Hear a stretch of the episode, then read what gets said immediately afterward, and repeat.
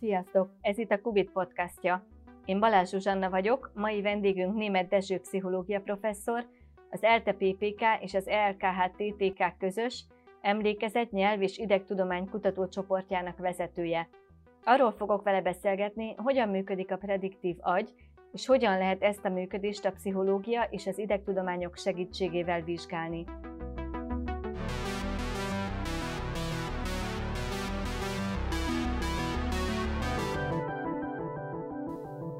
Hogyan jutott a pszichológia tudománya a megismerő, környezetét feltérképező agyképétől a potenciális történéseket előrejelző prediktív agyképéig? Agyról most az utóbbi évtizedekben egy olyan elmélet van, hogy az az nem más, mint egy prediktív gépezet. Tehát az, azt gondoljuk most az agyról, hogy az agynak a fő funkció az, hogy próbáljon bejósolni, mindig próbálja bejósolni a jövőt, és ezt a, ezt a jósló tevékenységet próbáljuk megérteni. Mióta és pontosan mivel, milyen agyi folyamatokkal foglalkozik a kutatócsoport? A kutatócsoport az ELTE TTK kutatócsoport, ami az agynak a tanulás és emlékezeti folyamataival foglalkozik. Igazából ami nagyon érdekel minket, ez az agynak a tanulás és emlékezeti folyamatai, hogy hogyan, hogyan próbálja az agy a, a világot modellezni, tehát azt, hogy a világot megérteni, ebből modelleket csinálni, és próbálja állandóan bejósolni ezt a dolgot. És a mi kutatásunk pont az, hogy ezt, ezeket a folyamatokat kutassa. Ennek az egyik ilyen tanulási folyamat, ami ehhez kapcsolódik, ez a statisztikai tanulás. És ez a statisztikai tanulás az azért érdekes, mert azt mutatja meg, hogy az agy hogyan tanul mondjuk a környezeti mintázatokból. Tehát, hogy bármi történik a környezetben, ami, ami ismétlődik, mondjuk minden második autó piros az úton, hogyha nézzük, azt az agy nagyon meg tudja tanulni, akár úgy is, hogy, hogy tudatos tudásunk nincs róla és, és az agy megerősítés nélkül is tudja ezt csinálni. Ez azért fontos, mert két nagy tanulási forma létezik. Az egyik, ami, ami megerősítéses tanulás, vagy reinforcement learning. Itt az van, hogy,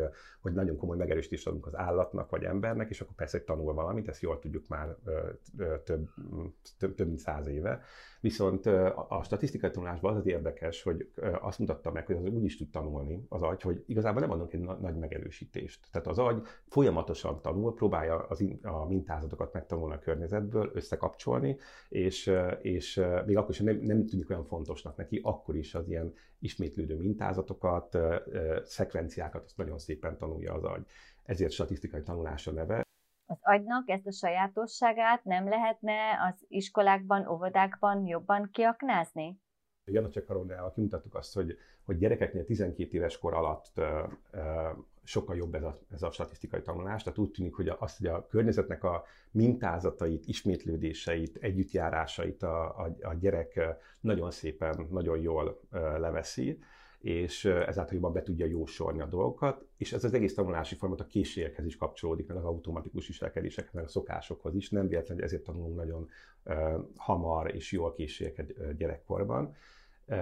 És, és felnőtt kor ez egy picit gyöngébb, érdekes, mint teljesen jó felnőtt korban, és egy kicsit gyöngébb gyerekkorhoz képest. Na most ami érdekes, hogy, hogy Tóth Fáber Eszterrel, kolléganőmmel Tourette szindrómás gyerekeket vizsgáltunk, és azt találtuk, hogy hogy ők jobban teljesítettek ezen a feladaton. Tehát nagyon érdekes, hogy előfordul az is egy szindróma, ami azt gondolná az ember, hogy esetleg valamiben rosszabbul teljesítenek, valójában jobban teljesítenek ezekben a bejósló folyamatokban, vagy a statisztikai tanulásba, úgyhogy ez is jól jelzi azt, hogy tudettes gyerekek nagyon jól tudnak készségeket tanulni például, és nem véletlen az, hogy Tourette szindrómában láthatunk láthatunk híres embereket Tourette szindrómásokat, mondjuk művészek között, mondjuk Billie Eilish vagy sportolók között több Tourette szindrómás is van, ez nem okoz semmilyen problémát. Ez a statisztikai tanulás, ez a prediktív folyamatok az agyban jól működnek, úgy tűnik autistáknál is.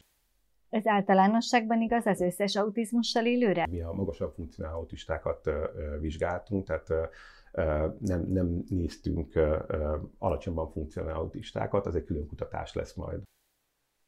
Ezek a kutatási eredmények mennyire tudnak eljutni azokba az intézményekbe, iskolákba, ahol a leginkább hasznát lehetne ennek a tudásnak venni. Nagyon fontos, hogy kommunikáljunk a, a fejlesztő szakemberekkel és tanárokkal, tehát mi ezt próbáljuk is, tehát hogy iskolákkal és tanárokkal beszélni, hogy mondjuk a Tourette kapcsán milyen eredményeink vannak, úgyhogy ez elindult valamilyen formában, de ez még azért ez sokkal jobb lenne hogyha ez intézményes szinten ez, ez megtörténne, akkor, akkor nem csak az, hogy esetileg bemegyünk egy iskolába és ott beszélgetünk tanárokkal, hanem tényleg, hogyha ez intézményes szinten megvalósul, akkor biztos, hogy hatékonyabb lenne ez az egész fejlesztés. Most még nem látom, hogy ez, ez így lenne.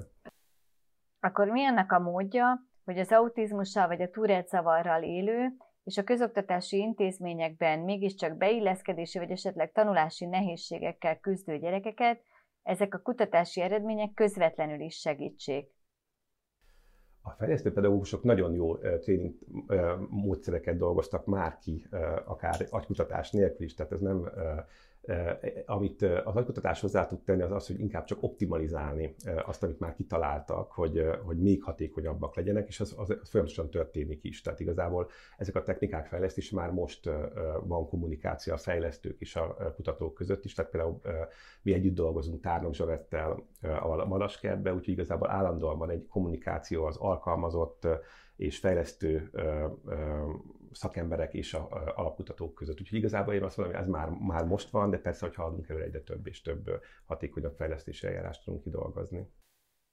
Van arra bármilyen törekvés, hogy ezeknek a kutatásoknak az eredményeit ne csak a sajátos nevelési igényű gyerekek fejlesztésében, hanem a átlagos fejlődésű, tehát a közoktatásban résztvevő összes gyerek esetében, oktatásában, nevelésében hasznosítani tudják a nagy létszámú osztályok, meg egy tanár az nem, nem segíti ezt a, ezt a um, fejlesztési fejlesztés, nem, segíti, a fejlesztést. Ez tényleg akkor tud jól működni, hogyha egész egyszerűen a, a, a kutató és a, a konkrétan az iskolák tudnak közvetlen kapcsolatba kerülni, és ezt kell megvalósítani, hogy a, a iskoláknak a, a fejleszt, fejlesztő pedagógusaival közvetlenül állandóan találkozni, rendszeresen a kutatók és a fejlesztők, akkor, akkor ez, ez megvalósulhat. És szerintem ez nem lehetetlen, ez csak mind a két oldalról idő kérdése, meg persze azért itt erőforrások kérdése itt ez az egész.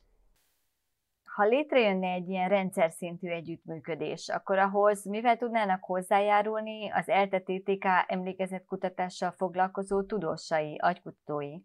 A kutatásaink kiterjednek arra is, hogy a tanulási és emlékezeti folyamatokat hogyan lehet esetleg simán viselkedéses módszerekkel akár fejleszteni vagy javítani, illetve hogyan függ össze mondjuk például alvással az emlékezeti konszolidáció, és akkor más módszerek esetleg lehet fejleszteni, illetve ami nagyon fontos gyerekeknél, hogy, hogy az időzítés, mikor mit tanítunk a gyerekeknek. Tehát például az, hogy, hogy kimutattuk azt, hogy a készségjellegű tudásokat, meg az ilyen automatikus viselkedéshez tartozó dolgokat, azokat inkább jobb mondjuk gyerekkorba tanítani, 12 éves kor előtt, míg mondjuk az ilyen jobban explicitebb vagy deklaratív emlékezeti dolgokat, azokat pedig jobb kicsit később tanítani. Tehát az időzítés az, hogy mikor tanítunk a gyerekeknek mit, az egyáltalán nem mindegy. Ez nem fejlesztés így egy az egybe, de azért az, hogyha meg tudjuk mondani, hogy mikor mit, mi, a, mi a legoptimálisabb, akkor az, az, egy, az mindenképpen segíti a, a gyerekek tanítását, illetve ami nagyon fontos, és ez egy nagyon komoly kutatás van, az, az egyéni különbségek gyerekeknél. Tehát az, hogy ugye a gyerekek nem mm, homogének, és az, hogy mikor mit tanítunk, az nem csak attól függ, hogy most milyen idős a gyerek, hanem az, hogy, hogy az egyedi gyerek az milyen fejlettség és fejlődési szinten van, és próbálni kitalálni azt, hogy, hogy hogyan lehet egyedileg bemérni azt, hogy hogyan tanítjuk őket egy fontos kutatási vonal. Hogyha a kutatási eredményeket a teljes közoktatásban hasznosítani szeretnénk, akkor mit lenne érdemes figyelembe venni az általános iskolások esetében?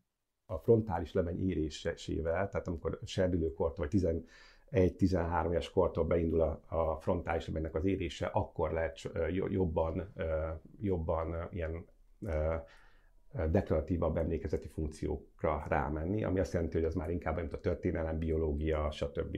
tanítani. De nagyon fontos az, hogy ez most egy általánosság, amit mondtam, nagyon nagy egyéni különbségek lehetnek a gyerekek között. Azt, hogy mondjuk 12 éves kor előtt elsősorban készségszintű tárgyakat kellene tanítani, vagy azt lenne célszerű tanítani az iskolában, ezt laboratóriumi kutatásokban is bebizonyították kísérletekkel?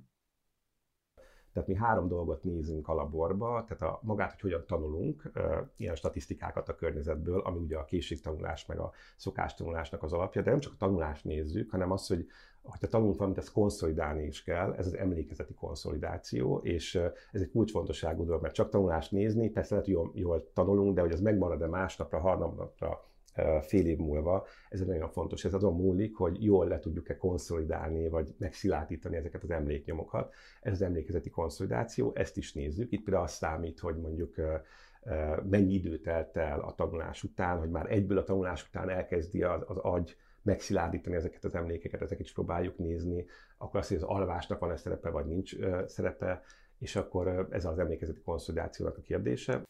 Biztosan nem én vagyok az egyetlen, aki jó néhányszor meghallgatta gyerekkorában, hogy ahhoz, hogy amit megtanult, az be is épüljön az emlékezetébe, muszáj aludnia. Ezt alátámasztják a kutatások?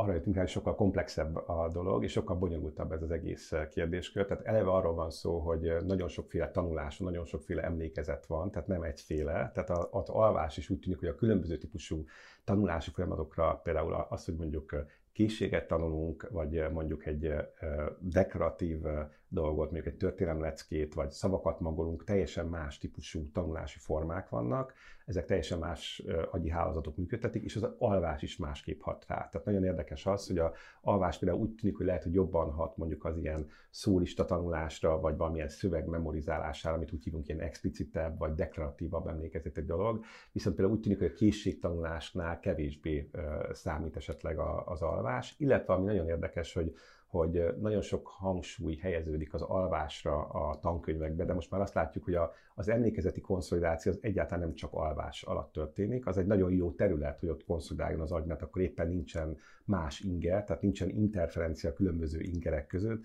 de valójában az emlékezeti konszolidáció azt látjuk, hogy egyből megtörténik, ahogy az agy egy kicsit tud pihenni. A pihenés azt jelenti, hogy csak ülünk a buszon és nézünk ki a fejünkből, nem alszunk, de már akkor is nagyon sok emlékezeti konszolidáció történik, vagy hallgatunk egy unalmas előadást, vagy a moziba kicsit el, elkalandozik a gondolataink, már akkor is konszolidálunk. Tehát a jó hír az, hogy, hogy nem kell feltétlenül alvás az emlékezeti konszolidáció, az egy nagyon jó terep, hogy konszolidáljunk, de nagyon sok más alkalommal is konszolidálunk. Úgyhogy ez egy érdekes dolog, és ami fontos, hogy különböző tanulási folyamatok azok másképp hat rájuk az alvás, igen. Akkor azok az egyetemisták, akik hozzám hasonlóan az utolsó egy-két éjszaka próbálnak lóhalálában felkészülni a szigorlataikra, teljes nyugalomban hátradőlhetnek?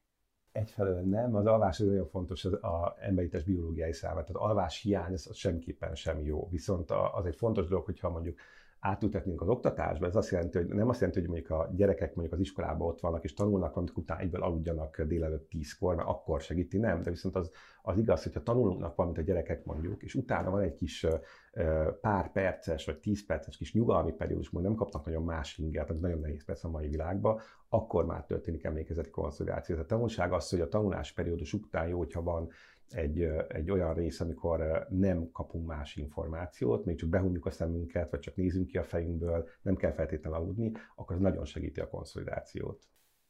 Gyakori félelem, hogy az ingergazdag környezet, amiben a 21. században az emberek élnek, vagy ami körülveszi például az iskolás diákokat, negatív hatással van a tanulási képességeikre. Ezt alátámasztják az agyi folyamatokkal végzett kutatások? Amit tudunk, hogy a, a, a, az, hogy információt megszilárdítsunk, az ellen szól, hogyha interferencia van. Interferencia szerint, hogy két inger mondjuk tanulunk valamit, és közben ér minket egy másik inger, akkor ez a, ezek, ezek nagyon összeveszik a két inger egymásra, úgy mond az agyban, és nem tudjuk jól memorizálni ezeket a dolgokat. Tehát az biztos, hogyha nagyon sok interferencia ér minket, akkor nagyon sok dolgot tanulunk egyszerre, vagy egymás után, akkor az interferencia jelensége miatt mindenképpen erősebbek ezek a felejtési folyamatok. Tehát az tény, hogy a sok információ ilyen szempontból nem jövünk, tanulunk valamit, mondjuk a gyerek tanul valamit az általános iskolába, kimegy a szünetre, és utána egyből elkezd nagyon sok információt felszedni a mobiltelefonon, meg kommunikáció, mindenféle dolgokon keresztül, akkor az biztos, hogy nem segíti a konszolidáció, emlékezeti konszolidációt a tanult anyagnak. Úgyhogy a sok információ az mindenképpen okozhat ilyen interferenciát, de azért ez fontos, hogy 40-50 éve is azért az, hogy ha mondjuk a tanulás után egyből beszélgetünk, és nagyon sok információt szerint ott ugyanúgy meg volt ez, most talán tényleg a mobiltelefonokkal sokkal, mm, sokkal súlyosabbá vált ez a helyzet, igen. Multitasking tehát nem létezik? De létezik multitasking, sőt az agy nagyon jól tud multitaskolni, de annak is van egy határa. Tehát ez nem úgy van, hogy, hogy végtelenség a multitasking, és, és azért azt lehet látni, hogy multitasking alatt is elő, itt is nagyon függ az, hogy melyik kognitív funkcióról van szó, mert van olyan multitasking, hogy, hogy, hogy a két funkció nagyon szépen el, el van egymás mellett, és tudjuk a kettőt egyszerre csinálni, és nincs interferencia a kettő között. Például, hogyha van egy nagyon készségtanulás valami, és tehát mondjuk járunk, a járkálás az már nagyon készségszinten van, járás közben tudunk mondjuk telefonálni, ez nem annyira nagy probléma, de, de vannak olyan helyzetek, amikor igenis interferencia van a különböző multitaskingok között, akkor az lerontja a teljesítményt. Hogy dől el, hogy milyen megtanult ismeret válik maradandóvá, és mit felejtünk végül mégis el? Amikor már megtanultunk valamit, ez a statisztikai tanulással bejósolni dolgokat, vagy új vagy készségeket alakítottunk ki, akkor ezt át tudjuk-e írni? Ezt úgy hívjuk, hogy áthúzalozás, ez egy fontos témája a, mi kutatócsoportunknak. Tehát mondjuk, hogyha nagyon egyszerű, hogy teniszezni megtanultunk, de mondjuk rossz a tenyeresünk, akkor át meg tudjuk-e javítani a tenyerest. Hogy nagyon erős akcentussal beszélünk, mondjuk angolul, azt tudunk-e, tudjuk-e javítani, ez kicsit ez ilyen analógia, de hogy, hogyha kialakul egy emlékezeti reprezentáció, azt felül tudjuk-e írni, és el tudjuk-e felejteni a korábbit? Ez egy nagyon érdekes kérdés, hogy, hogy, hogy meg lehet-e azt, hogy a korábbi tudást megöljük, vagy, vagy, vagy elfelejtjük, és az újat használjuk csak, vagy mind a kettő bennünk marad. És, és mi azt mutattuk ki Horváth Katával az áthúzalozásos kísérleteinkben, hogy, hogy valójában nem felejtjük el a, a különböző dolgokat, amiket tanulunk, így a statisztikai tanulás után, ez nagyon robosztus. Tehát amikor van egy tanulásunk, és aztán felülírjuk egy másikkal, akkor mind a kettő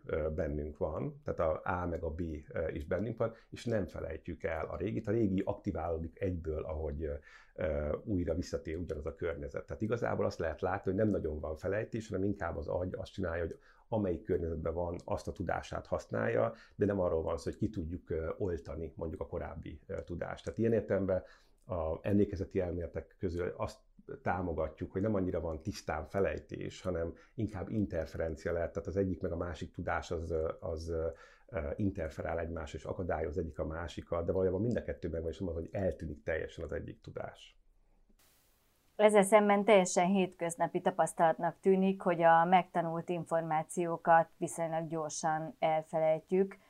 A kutatási eredmények alapján lehet ezt valahogyan fejleszteni, esetleg visszafordítani? A nyelvnek az egyik részben a nyelvnek az egyik alapja, hogy a nyelvet tanuljuk, az egy nagyon komplex dolog, nagyon sokféle uh, agyi folyamat játszik szerepet. Az egyik ilyen agyi folyamat a statisztikai tanulás, és mi, mi próbáljuk ezt uh, uh, vizsgálni, hogy hogyan lehet ezt fejleszteni, uh, és uh, igazából azt lehet látni, hogyha a homloklevényterületeket ingereljük, akkor lehet egy kis javítást, javulást elérni ebbe a fajta statisztikai tanulásba, ami aztán lehet, hogy segíti a, a nyelvi képességeket. Úgyhogy igazából vannak nálunk is sikerek, hogy ezt a tanulást lehet egy kicsit javítani.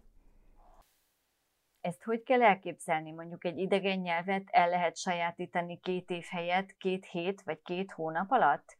Vagy adott idő alatt 5000 szónak a kétszeresét meg lehet tanulni? nem óriási nagy hatásokról van szó. Tehát amiket tudunk javítani, azok pár százalékos hatások. Tehát nem az van, hogy 80 százalékkal lesz valami jobb, hanem mondjuk egy ilyen 5-10 százalékos javulást lehet elérni eh, bizonyos tanulási folyamatokban. Nagy kérdés ennek az egész stimulációs dolog, ez mennyire ez maradandó. Ez is egy, mert ugye a kritikája ennek a módszerek az, hogy lehet, hogy látunk javítást eh, akkor, amikor csináljuk, vagy utána még egy pár órával, de aztán mondjuk a nagy kérdés, hogy másnap, harmadnap, két hét, egy hónap múlva megmarad ennek hatása. Ezt nagyon, ezt nagyon komolyan kell kutatni most, hogy, eh, hogy ezt lássuk. És az eddigi eredmények alapján mi erre a kérdésre a válasz? Bizonyos stimulációk, bizonyos kognitív funkciók esetén úgy tűnik, hogy sikerül hosszú távon is hatást gyakorolni. A mi kísérleteknek konkrétan mutattunk ki, hogy másnap még van hatása. Idősek fejlesztésénél ott meg bízunk benne, hogy tényleg hosszabb hatást lehet elérni. Az időskori szellemi hanyatlásban érintettek körén kívül vannak még esetleg olyan élethelyzetek vagy olyan csoportok, akiknek az agyműködését pozitívan, előnyösen lehetne befolyásolni vagyis stimulációval?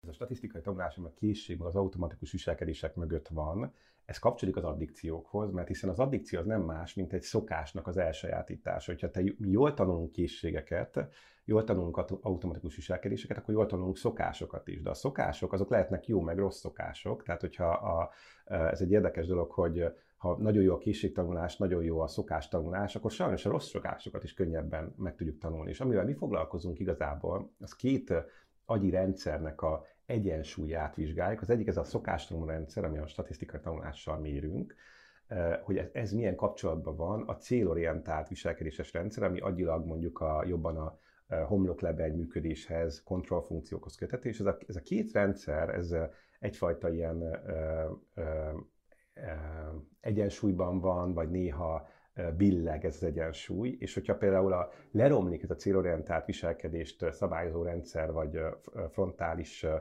homloklebenyi rendszer, akkor nagyon javulhat ez a készségtanuló rendszer, viszont ez azt is jelenti, hogy akkor jobban tudunk rossz szokásokat is megtanulni. Tehát amikor ezt, a, ezt, a, ezt az egyensúlyt próbáljuk nézni a, a célorientált és a, a szokásrendszer között, akkor ezt próbáljuk nézni nem csak egészséges embereken, gyerekeken, hanem, hanem addikciókban is. Tehát Kun Bernadettel például munka addikciósokat vizsgálunk most, hogy ez a rendszer, ez a egyensúly, ez vajon megborul-e ilyenkor, és, és hogyha látjuk, hogy ez hogyan zajlik, és tényleg van egy ilyen, ilyen libikóka jellegű folyamat a két rendszer között, akkor esetleg majd ki tudunk fejleszteni olyan módszereket, amely esetleg lehet beavatkozni ebbe, a, ebbe az egyensúlyba.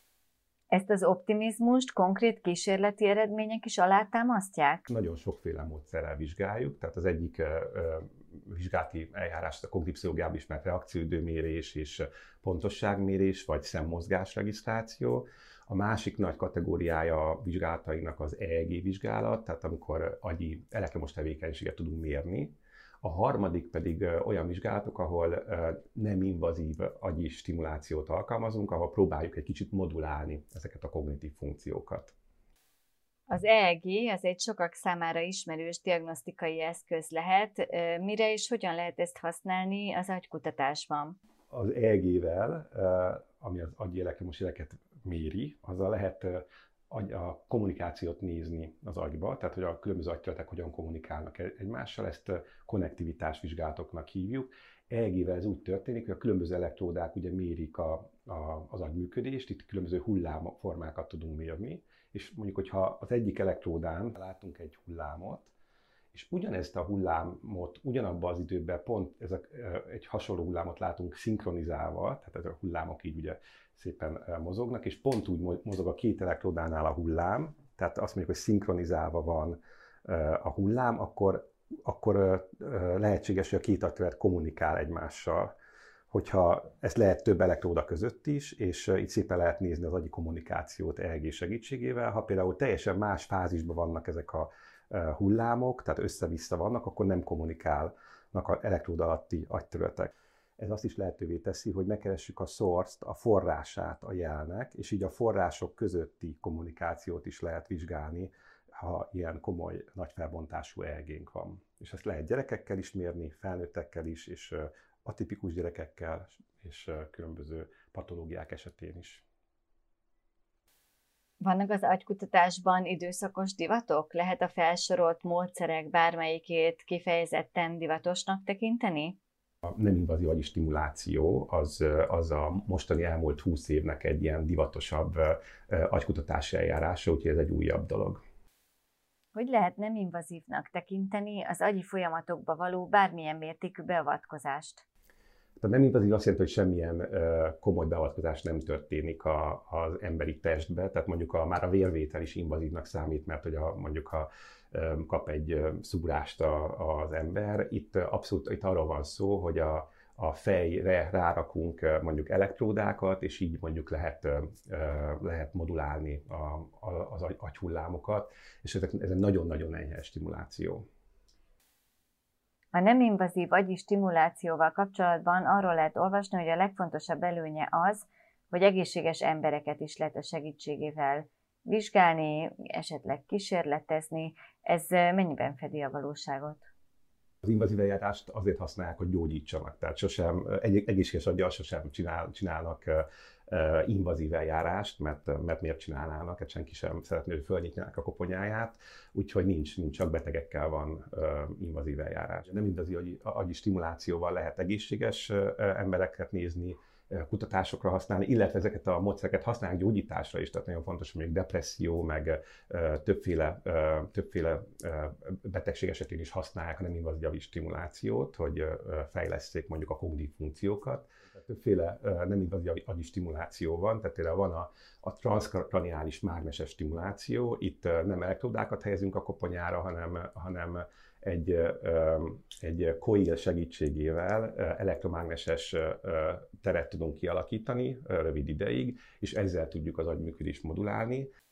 És mi történik a kísérleteknek azokban a másik csoportjában, amikor mégis a koponyára helyezett elektródákkal vizsgálódnak? Viszont nem konkrétan elektromágneses impulzust adunk, hanem ott a különböző frekvenciákat próbáljuk modulálni enyhe váltóáram segítségével. Ennek az eljárásnak a neve az, hogy transzkraniális váltóáram stimuláció.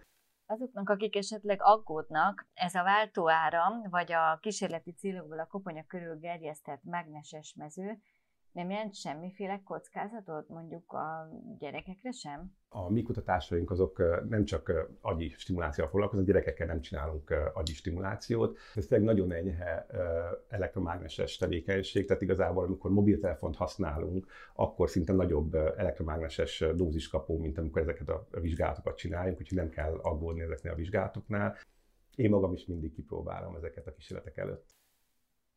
Az alatt a 20 év alatt, amióta ezek a stimulációs kísérletek zajlanak, tudtak ezek a kísérletek, vagy ezeknek az eredményei a kognitív tudományokban általában véve is valamilyen nem várt újdonsággal szolgálni? Általában az idegtudományban nagyon sok korrelációs vizsgálat van. Tehát, mondjuk csinálunk egy emlékezeti feladatot, akkor lehet mérni az EEG-t, vagy annyi képalkotó eljárások az agyi tevékenységet, de ez egy korrelációs vizsgálat, vagyis együttjárás van a, a, a tevékenység és az agytevékenység és a viselkedés között, és ezt próbálják nézni. Viszont ez nem ok-okozati kapcsolat, ami nagyon jó a nem invazív agyi stimuláció, hogy itt, itt tudunk ok-okozati kapcsolatot nézni, tehát hogyha egy modulálunk egy agyterületet, és megváltozik a kognitív funkció, vagy mikor a, a tanulási vagy emlékezeti képesség, akkor tényleg mondhatjuk azt, hogy valahogy annak az agyterületnek kapcsolata van ezzel az adott kognitív képességgel. Azáltal, hogy ok-okozati viszonyokat tudunk föltérképezni az agyban, akkor ezáltal jobban megértjük a működést. Tehát mondok egy példát, hogy